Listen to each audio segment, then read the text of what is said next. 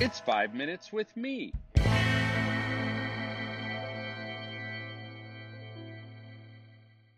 Hi, friends. Marko here. Welcome to episode 51, I think it is, of Five Minutes with Marko.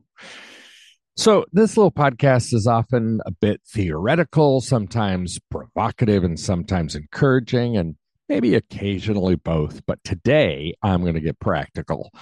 Little heads up, you might want something to jot down notes. What I'm going to talk about might be particularly helpful to your small group leaders.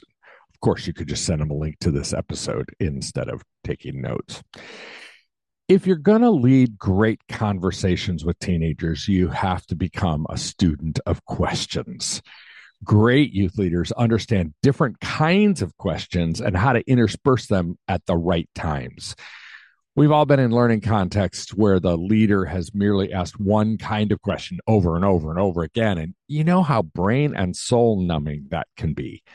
So, as we look at these different kinds of questions, remember this variety is the key. Mix it up.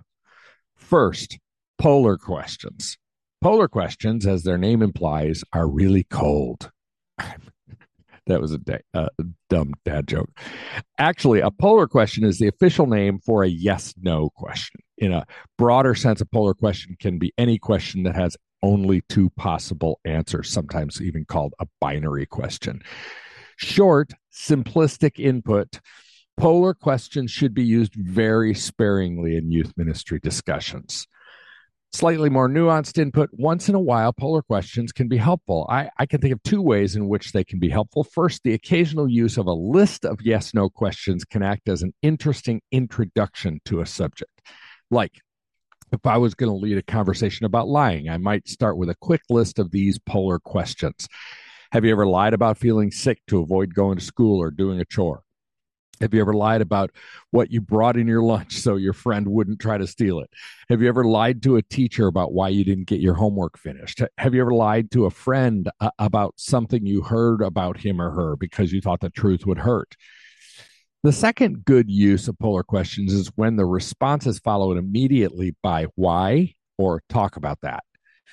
In either of these good uses of polar questions, the strength is in the follow up, the conversation and thoughts behind the yes or the no.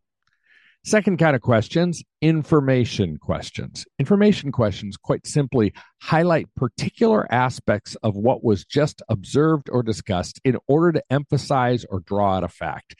These questions can very quickly feel like a quiz or like school in general. So, like polar questions, we need to use them sparingly. But information questions are particularly helpful when digging into a Bible passage or a story. Use them intentionally to focus on aspects of the passage that you want to be sure get noticed.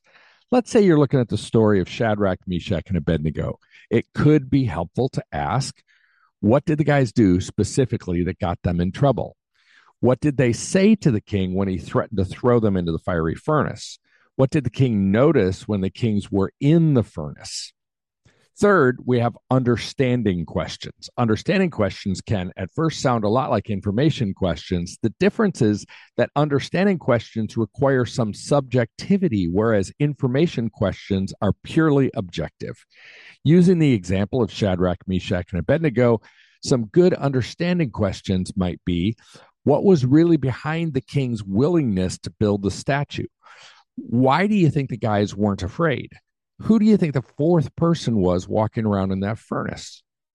Fourth, we have implication or speculation questions. Speculation is forward thinking. It's thinking about the why and the what if. Speculation is learning is a learning requirement for processing what this information or idea or truth might mean for us. Since teenagers aren't naturally good at speculation, it's imperative that we pepper our conversations with great speculation questions. Like understanding questions, these are subjective, not objective. But rather than being focused on the content or passage or idea itself, these questions bring out implications for the individual teenagers in your group. For Shadrach and Benny, you might ask, What would you have done if you were in their shoes when the call to worship sounded? What would you have been feeling when you were brought up to the edge of the furnace?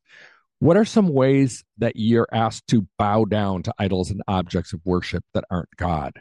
Or how can you have the courage to take a stand like Shadrach and Benny. And finally, we have application questions.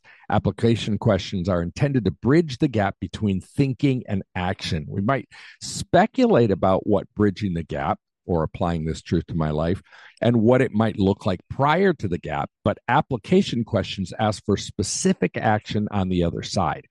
For the three who would not bow, questions like what's the, a real situation in your life where you've been asked to go against what you believe and what God wants for you. What can you do this week to take a stand on that? What will you do to put yourself in a place like Shadrach, Meshach, and Abednego where you'll have the courage to stand for what you know is right? Want to have fantastic dialogue with your youth group? Be intentional about the kinds of questions you ask and mix it up. The Youth Cartel Podcast Network.